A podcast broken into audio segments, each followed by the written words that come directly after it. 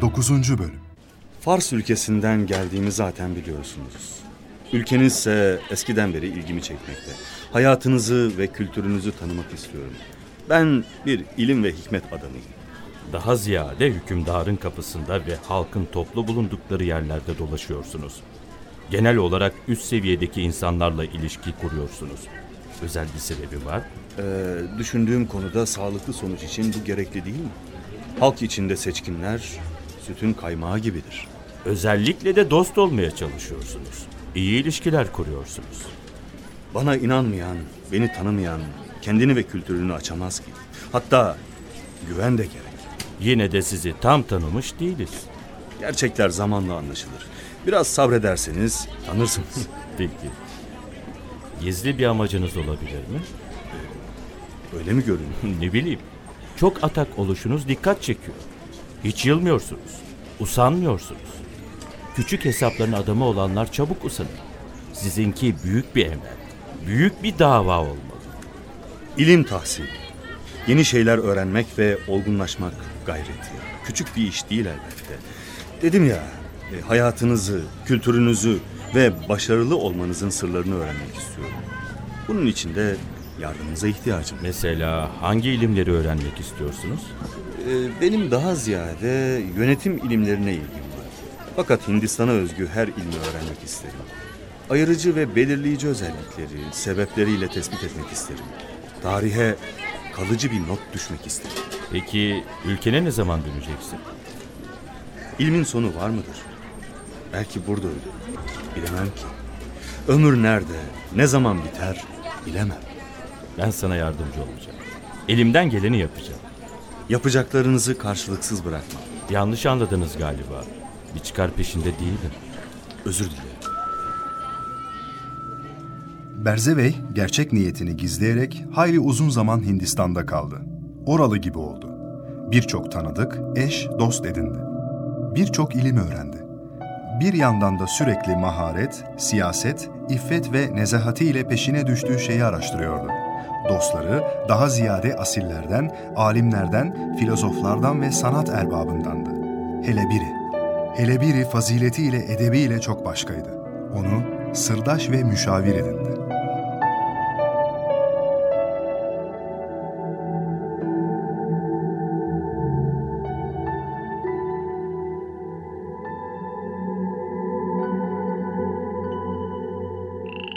Benim bir derdim var sevgili dostum.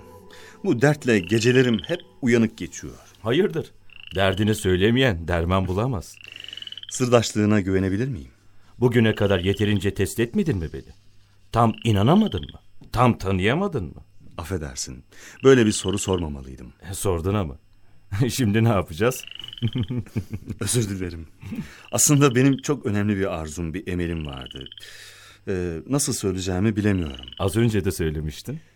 Bak kardeşim, durumumu daha fazla senden gizleyemeyeceğim. Çünkü sen buna layıksın. Ben ülkenize bir iş için geldim. Farkındayım. Hissediyordum. Nasıl farkındasın yani? Daha doğrusu neyin farkındasın? Neyi hissediyorsun? Gizli bir maksadın olduğunu hep anladım ben senin. Dostluğunu kaybetmemek için hiç yüzüne vurmadım o kadar. Mızrak çuvala sığmıyor. Peki o gizli maksadımın ne olduğunu da bildin mi? Sen bizim değerli hazinelerimizi soymak ve kendi ülkene götürerek hükümdarını sevindirmek için buraya geldin. Ee, Doğru mu? Başka neler bildin peki? Fakat çok akıllı birisin. Mantığın sağlam. Edebin pek güzel. İlim talebinde çok sabırlısın. Alçak gönüllüsün. Sırrını çok iyi gizliyorsun. Asıl konuya gelelim. Kişinin aklı sekiz vasıfta kendini gösterir dostum. Birincisi yumuşaklık. İkincisi insanın kendini bilmesi ve koruması. Üçüncüsü hükümdarlara itaat ve onları hoşnut edecek şeyleri araştırmak. Dördüncüsü doğru sırdaşı bulmak. Beşincisi hükümdar huzurunda edepli ve tatlı dilli olmak.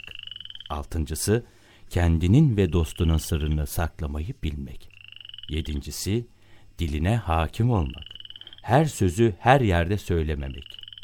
Sekizincisi ise, toplantılarda sorulmayan şeyi söylememek. Demek istediğim bu değil ama sağ ol. Beni yine aydınlattın. Kimde bu özellikler toplanmışsa o kendine hayrı davet eden kimsedir. Bu özelliklerin hepsi sende var, biliyor musun? Sözü nereye getirmek istediğini hala anlayamadım. Bu sebeple Allah seni koruyacak, sana yardım edecektir. Emrine kavuşacaksın. Ben de elimden gelen yardımı yapacağım. Fakat istediğin şey beni korkuttu. İçime bir korku, bir heyecan düşürdü. Ne güzel bir dostsun sen. Meramımı daha açıklamadan anlayıverdin. Bir sürü dal kavukluk yapmama gerek kalmadı. Sözü hiç uzatmayacağım. Yardım etme vaadin yüce ruhunu ve vefakarlığını gösterdi.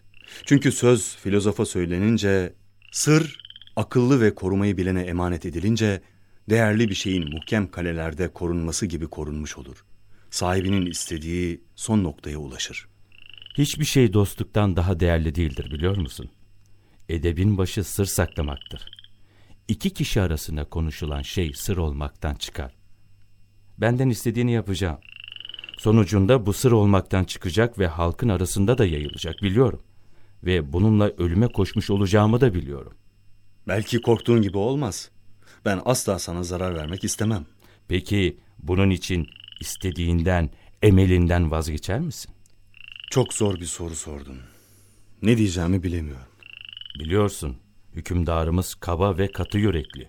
En küçük suça bile mümkün olan en büyük cezayı verir. Böylesine ağır bir suçu nasıl cezalandıracağını var sen düşün. Eğer benim için bu zahmete katlanırsan, sırrını ebediyen saklarım. Fakat çevrende bulunan ve seni çekemeyen diğer insanlardan emin değilim. Onlardan ben de korkarım. Ben gideceğim, sen kalıcısın. Burada kaldığım müddetçe aramızda üçüncü bir şahıs olmayacaktır.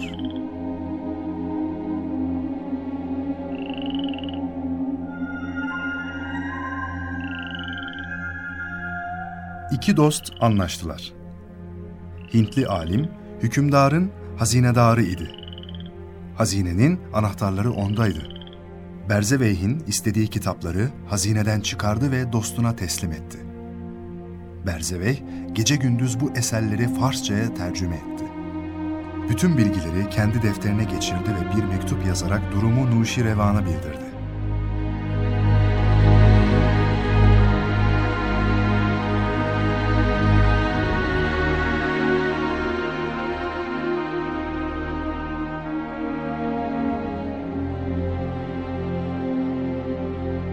Berzeveyh işi başarmış. Berzeveyh işi başarmış. Eyvah! Ya buraya ulaşmadan yakalanırsa? Derhal Berzeveyh'i çağırın. Hemen gelsin. Hemen. Özel adamlar görevlendirin. Onu yollarda korusunlar, kollasınlar.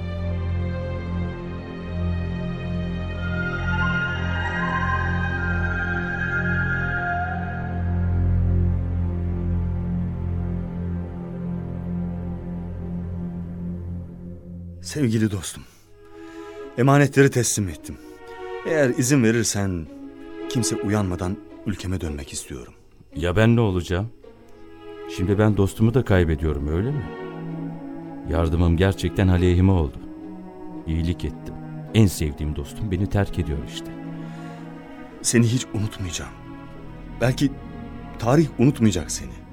Güzel özelliklerin sonsuzlaşacak. Gerçekten gidecek misin? Evet, gitmem gerekiyor. Hemen mi? Mümkün olan en yakın zamanda. Bahanen ne olacak peki? Neden dönüyor olacaksın? Hükümdarımıza ne diyeceksin? Bilemiyorum. Ne desem iyi olur. Durup dururken neden kendi aleyhime sana yardım edeyim ki? Yeterince zarar ettim. Onu da sen kendin buladın. Bir bahane bulmak zorundayım.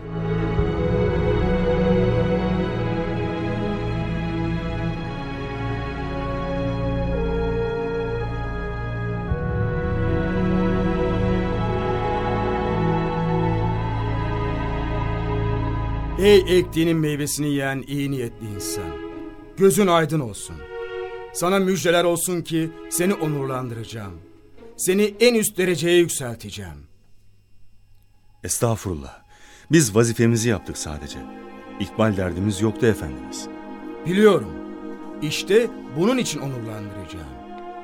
Şimdi git yedi gün yedi gece dinlen. Gönlünce istirahat et. Kendini topla. Sekizinci gün büyük bir toplantı yapacağım. Bütün ileri gelenleri, alimleri, şairleri, hatipleri toplayacağım.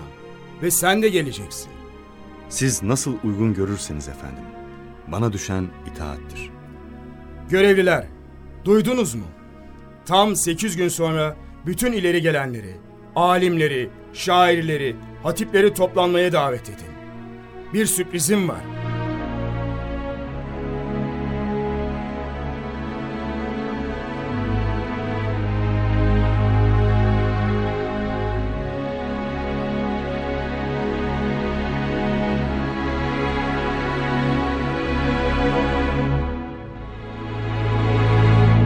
dokuzuncu bölümün sonu.